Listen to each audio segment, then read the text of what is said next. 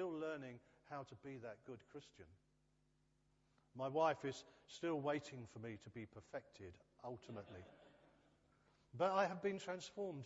Now, can I take you back to that moment when you first believed? Now, for some of you, it would have been a dramatic moment. For me, it was. For me, it seemed to others like a St. Paul, Paul on the Damascus Road kind of experience.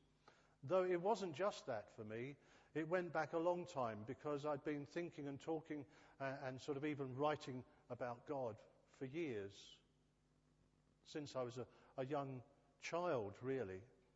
So the thought process and the rebellions, and the rebellions which were deliberately against God, had been part of my psyche for all those years. So when I was suddenly converted, it seemed to everybody that a miracle had happened, but it was the end of a process, a journey, when a rebel returned. I don't know when Peter, who wrote this epistle, first felt himself to be a Christian. When did any of those disciples first, would they? I guess it wasn't till after Pentecost. And then they wouldn't have called themselves Christians, they'd have simply called themselves followers of the way. Jesus being the way, the truth, and the life. So they didn't see them as themselves as a Christian, they saw themselves as followers. And then later other people called them Christians. When did that first dawning happen? You just can't see. Was it when he said, You are Christ, the Son of the living God? Was it on the beach when Jesus recommissioned him after he'd denied Jesus three times? Was it on the day of Pentecost when the tongue of flame was apparently hanging over his head? When was it? We don't know. But when was it with you? Can you remember that first glow of faith when actually you wanted to run out the front door and tell your friends, Jesus has done something you'll never believe, and he's done it for me? Now, if that has never happened to you, if Jesus has never meant that to you, because the problem with, with sort of standing in front of Christians, a church, even church membership, means that here we are, all these people, and we all go to church, but we all know in here that not everybody who goes to church everywhere necessarily can say, Wow, what Jesus has done for me. But we're an evangelical church. But then, not always in an evangelical church can it always be said that everybody sitting down can say, Oh, what Jesus Christ has done for me. I'm just so grateful. So I'm asking you to remember back to that first love,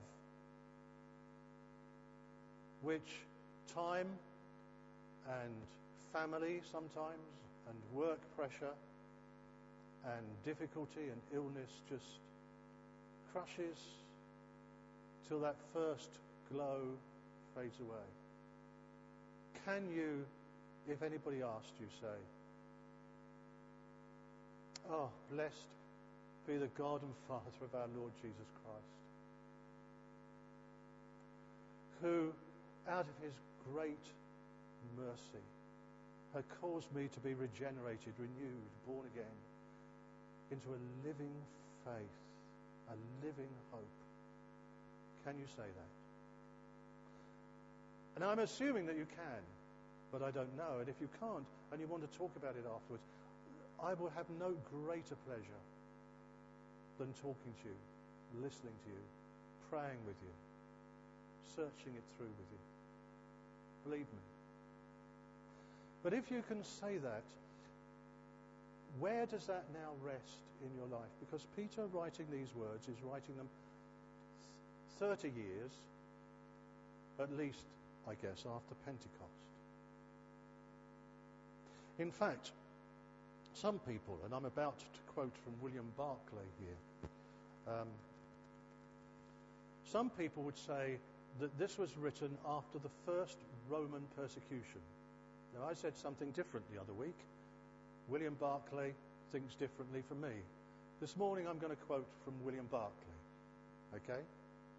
That on the 19th of July, in the year 64 AD, a great fire went through Rome. It was known by the populace that Nero had this great desire to build great things. And it was reckoned by the population probably Nero himself started the fire. Because he wanted to get rid of all this old stuff and build his grand new designs. You know, the, uh, the monument to the great Nero. And it didn't matter what he did, he couldn't get rid of the general view that it was he who'd started the fire. So William Barclay quotes Tacitus, the Roman historian who tells this story in his annals. Neither human assistance in the shape of imperial gifts nor attempts to appease the gods could remove the sinister report that the fire was due to Nero's own orders. Remember, this is the Roman historian of back along saying. And so, in the hope of dissipating the rumour, he falsely diverted the charge onto a set of people to whom the vulgar gave the name of Christians, and who were detested for the abominations they perpetrated. Let me just stop there. It was rumoured that the Christians, Christians, um, you know the cruel, stupid ideas that go through public heads sometimes. The Christians were cannibals. And the reason for this was when they took the Lord's Supper together, it was a supper which was precious to the body of the church. And so they held this in private enclave. It wasn't a public service. But the words of the service got out that they were eating flesh and drinking blood. And so the wild rumour spread amongst some that these people were really barbarians and cannibals. So, Nero falsely diverted the charge onto a set of people to whom the vulgar gave the name of Christians and who were detested for the abominations they perpetrated. The founder of the sect, one Christus by name, had been executed by Pontius Pilate in the reign of Tiberius, and the dangerous superstition, though put down for a moment, broke out again, not only in Judea, the original home of the pest, but even in Rome where everything shameful and horrible collects and is practiced. William Barclay comments clearly Tacitus had no doubt that the Christians were not to blame for the fire and that Nero was simply choosing them to be scapegoats for his own crime. In any event, the blame for the fire was attached to the Christians, and a savage outbreak of persecution occurred in Rome. And it wasn't simply persecution by legal means. The Roman historian Tacitus says a huge multitude of Christians perished in the most sadistic ways. Nero rolled the Christians in pitch, set light to them, and used them as living torches to light his gardens. Remember, this is Tacitus saying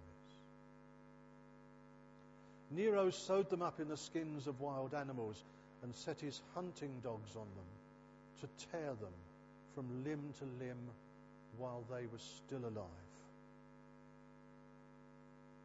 Tacitus writes, Mockery of every sort was added to their deaths. Covered with the skins of beasts, they were torn by dogs and perished, or were nailed to crosses, or were doomed to the flames and burned to serve as a nightly illumination when daylight had expired.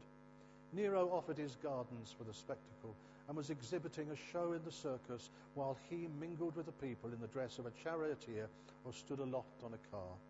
Hence, even for criminals who deserve extreme and exemplary punishment, there arose a feeling of compassion.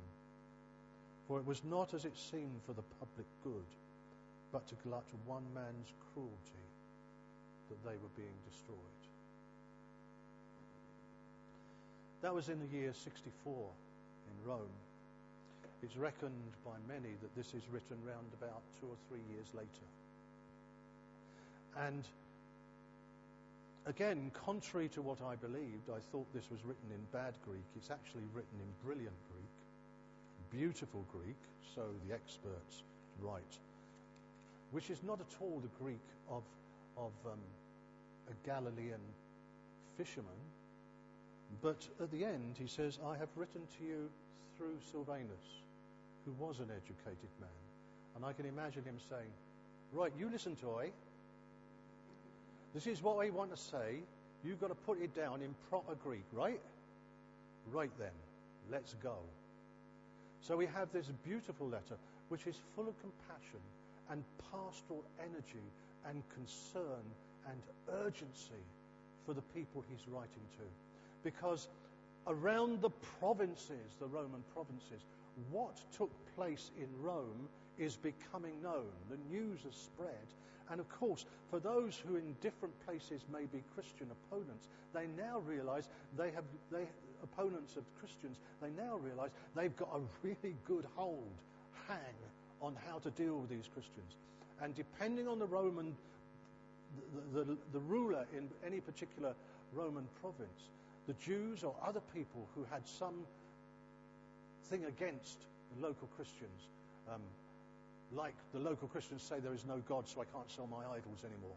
Let's go to the official and tell him about these Christians because look what Nero's done to them. We can have these away. And so there were increasingly increasing threat of persecution in different places. And it's with this in mind and to encourage the Christians to endure to the end that Peter is writing with deep compassion and feeling, probably from Rome itself, and not long after, if Fox's Book of Martyrs is correct.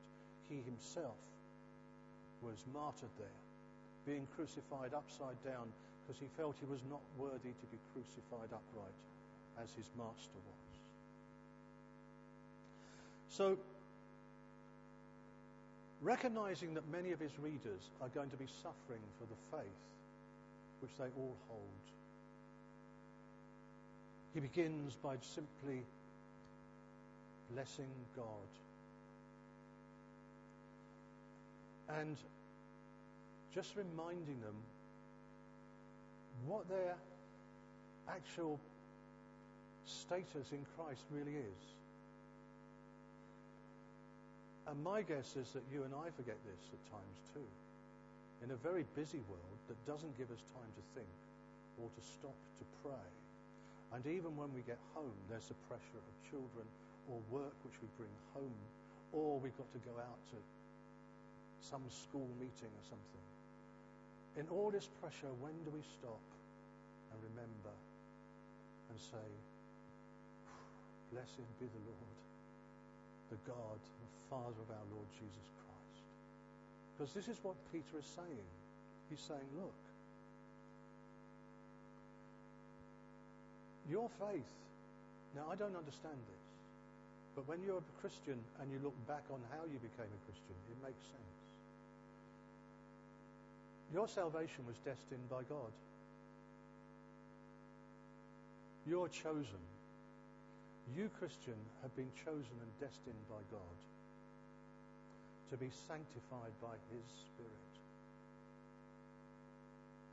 And for the sprinkling of the blood of Jesus, by which you have the forgiveness of your sins, reconciliation with God, which covers you for all that you've done that is past and is still relevant and effective for all the mistakes you make today and all that you will do next week until the day we see Jesus Christ.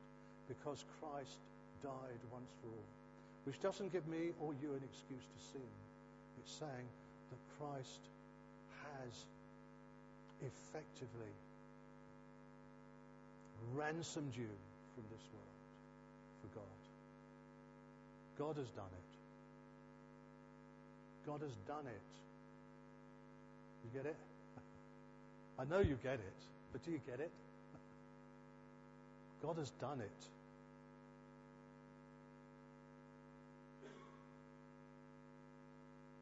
For sprinkling with the blood of Jesus and for obedience. Now, obedience arises out of this extraordinary sense of what God has done for us. I got up this morning and I wasn't looking forward to preaching. I shouldn't be thinking of myself, but preachers do. I thought I'm on a hiding to nothing here because I'm telling people everything they know. And so they won't want to hear because they just say we know it. But perhaps I was really speaking of myself.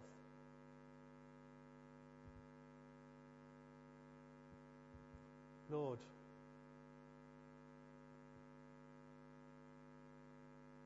from before the foundation of the earth, Christ was crucified for you and me, in the mind and the heart of God. And He has called you. And by the death of Jesus and the influence of His Spirit, He has transformed you, hasn't He? He's made you in so many ways unrecognizable to the person you were before. You first followed the way. First entrusted yourself to Him. What a different person you are. What different attitudes you've learned to adopt, you see. What different values you've seen in the world around you simply because now you see in the world around you God everywhere and grace everywhere because you experience it in yourself. This transformation You are being changed from one degree of glory to another, as Paul puts it. You are going through this spiritual transition, this metamorphosis. You are being changed increasingly into the likeness of Jesus. If you're following in his way. And even if you've forgotten to follow in his way, but you first believed, you still belong to Jesus. And he has still died for you. And he still wants grace and peace to be multiplied to you. And you're still his. And he's so. Well, to die for us, you must be passionate about someone, mustn't you? To die for someone, you must be passionate about them. So he's still passionate about you even if you've been backsliding for 15 years or three days. Go back to when you first believed, because God hasn't changed his heart over you. Isn't that wonderful? It's by his great mercy, because none of us deserve it, do we? That we're born in you, but to a living hope. And this is absolutely crucial to what Peter is, wants to say to these people who he suspects may many of them be suffering persecution and hurt and pain. But we have a living hope. Now then, I might say, I hope it's sunny tomorrow, but I'm, that's hardly a living hope. Our living hope is that God who raised Jesus from the dead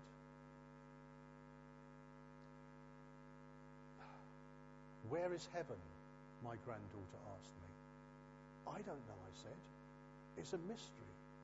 Lots of people say it's up there, but you and I know there's just lots of stars up there. So where is heaven? Where is Jesus located with God the Father? I don't know. But I do know that he is located with God the Father because he was raised from the dead. And where Jesus is, we have been promised he died and was raised to bring us to God. He is with us now. We're never absent from his presence. But one day, when we die, whether we're murdered or persecuted or fall off a tall building or die of old age or whatever we do, when this last breath disappears from us because of what God has done for us through Jesus Christ and the faith we still have in Him, we know that when that happens, we shall be with Christ, with God, wherever that is. But in a way of understanding which is beyond just physical understanding, beyond just material, scientific proof. Because God raised Jesus from the dead. And in your heart, you believe that. But if in your heart you don't believe that, let me ask you what hope you have. If you don't believe God raised you from the dead, what hope do you have that he ever forgave you from your sins? But you who in here know he has forgiven you know it because God raised him from the dead. Now, to an unbeliever, that's absurd. There's many absurd things in religions. Um, if you're not a believer following Muhammad, you will find it absurd that he said that a white animal, a bit bigger than a donkey, a bit smaller than an ass, took him overnight from Arabia to Jerusalem, where he offered up prayers and then returned in the night. You will find that absurd because you don't, you're not a believer. And if you're not a, not a Hindu or a Sikh, you will find it absolutely absurd that uh, one goddess makes a son out of mud, that her husband comes home and knocks his head off because he thinks he's a, he's a stranger doing something with his wife. And when his wife, the goddess, cries, That was my son you've just knocked the head off, the main god says to his warriors, Go out, find the first sleeping person you can in the, in the north, get his head, and we'll stick it on this dead boy. And so they have an elephant god called Ganesh. Now, if you're not a Hindu or a Sikh, that's absurd. But if you're not a Christian, it's absurd that Jesus Christ is raised from the dead. It's absurd that God was in Christ the Son of God, reconciling the world to himself.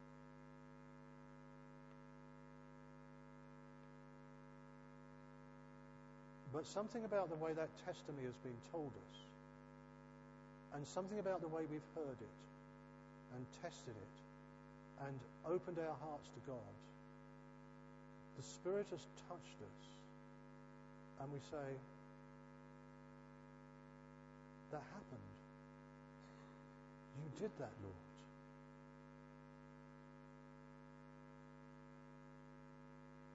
He's risen. And Peter, at the end of his letter, says that he was witness of those sufferings and that resurrection.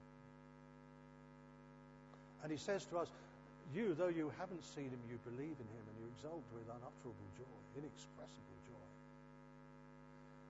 Because something happened with us spiritually when God touched our lives that we just know God has raised Jesus from the dead. And because Jesus is raised from the dead, we have within us this hope that death is not the end. And we will be held in Christ and brought to God. And we will know him even as we have been known, wherever and however that is. But we will know it and experience it. In the same way that we know and experience the presence of Christ with us now through His Spirit. So Peter is saying, you know these things. This is who you are. This is your hope. It's not a vain hope. It's what you hold in here. So now go out and be Christians. But if they do the worst they can do to you, you know it's not. Because even Christ himself suffered because of the joy that was set before him. So Peter is going to go on, and Peter, our Peter will be speaking about this probably next week or the week after, speaking about encouraging us to live lives of holiness. But we live lives of holiness because of what God has already done for us. What we know in here He's done for us. It's, it's grateful obedience not save me obedience. Do you understand? It's uh, we're so grateful. We love you. We're going to follow your way. That's kind of obedience. But that kind of obedience will get us into trouble in some places. For one person, it may be in a school. Somewhere else, it may be in a factory. Somewhere else, it may be a pastor in a church. You know? It will get us into trouble. But we have a living hope because Christ is living and he is our hope. And you have that. It's yours.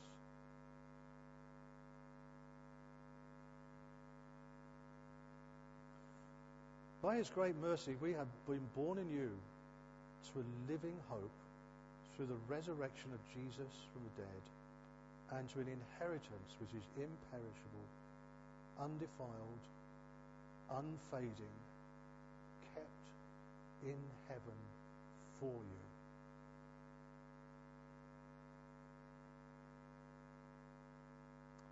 Now, I didn't get a lot of money, but when I reached a certain age, my dad had put aside some money for me. It was kept in the bank for me, I think. When I reached that certain age, it was released to me to use or squander as I chose. I think I probably squandered. But your living hope provides you with an inheritance which is undefiled, unfading, and is kept in heaven for you. It's there. You don't have to earn it. Christ has earned it through his death for you. Christ has purchased it for you. It's an inheritance which belongs to you. It's kept for you. And then it goes on to say, it's kept for you, for you who by God's power are being guarded by faith for this ultimate salvation, this fulfillment of it, which is ready to be revealed. Your eternal future is certified, testified to by the blood of Jesus and God raising him from the dead.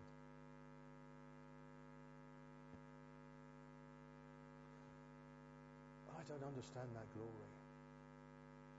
But I did tell you the other week, didn't I, about a man called Oscar Smart who was a minister when I was a new Christian. And it was a Saturday, his funeral. And I went to the funeral, um, having gone out shopping. And then I thought, oh, that old bloke, that old geezer's being, they've got a funeral today. I go and see what it's like. The only funerals I could remember were door affairs from before I was a Christian. So I went to this funeral. and they were talking about this man, Oscar Smart, and his faith. And as I sat in the back of a packed church, up in the top, to me, right hand corner of the church, there appeared something which was just glory. I'd never seen it since, had never thought of it before. But I just saw something just up there of glory. And I just knew as I sat there, I said, this old geezer, Oscar Smart, that's what he's enjoying.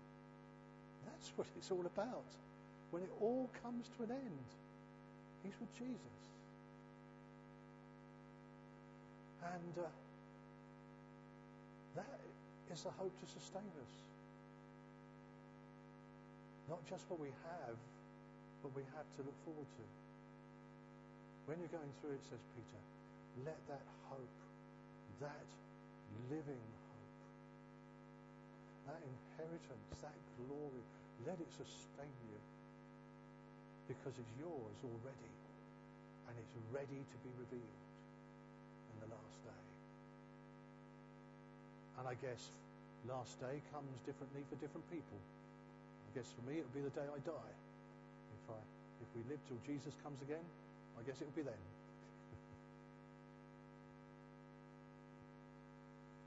In this, all this stuff you rejoice, though now for a little while you may have to suffer various trials. And if you do so, just understand that the genuineness of your faith is being tested. Gold is tested through fire. And Peter says, your faith is being tested through the trials you face. But it's a faith which comes out shining brighter and brighter and stronger and stronger as a result because of that glory which awaits us in Jesus Christ.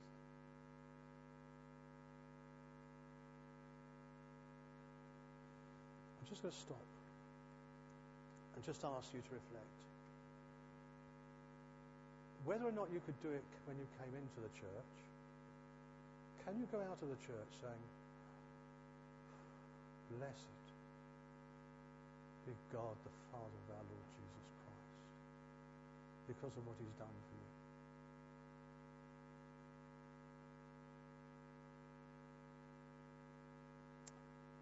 And now I'm going to play one more bit of music, okay? Quite different from the last one. I really love this one. It gets me giggling, actually. I don't know whether I'll be stand before you and do it, but it just gets me laughing with joy. It's um, it's the Reverend James Cleveland, now dead. If you like it, you can get this one on iTunes.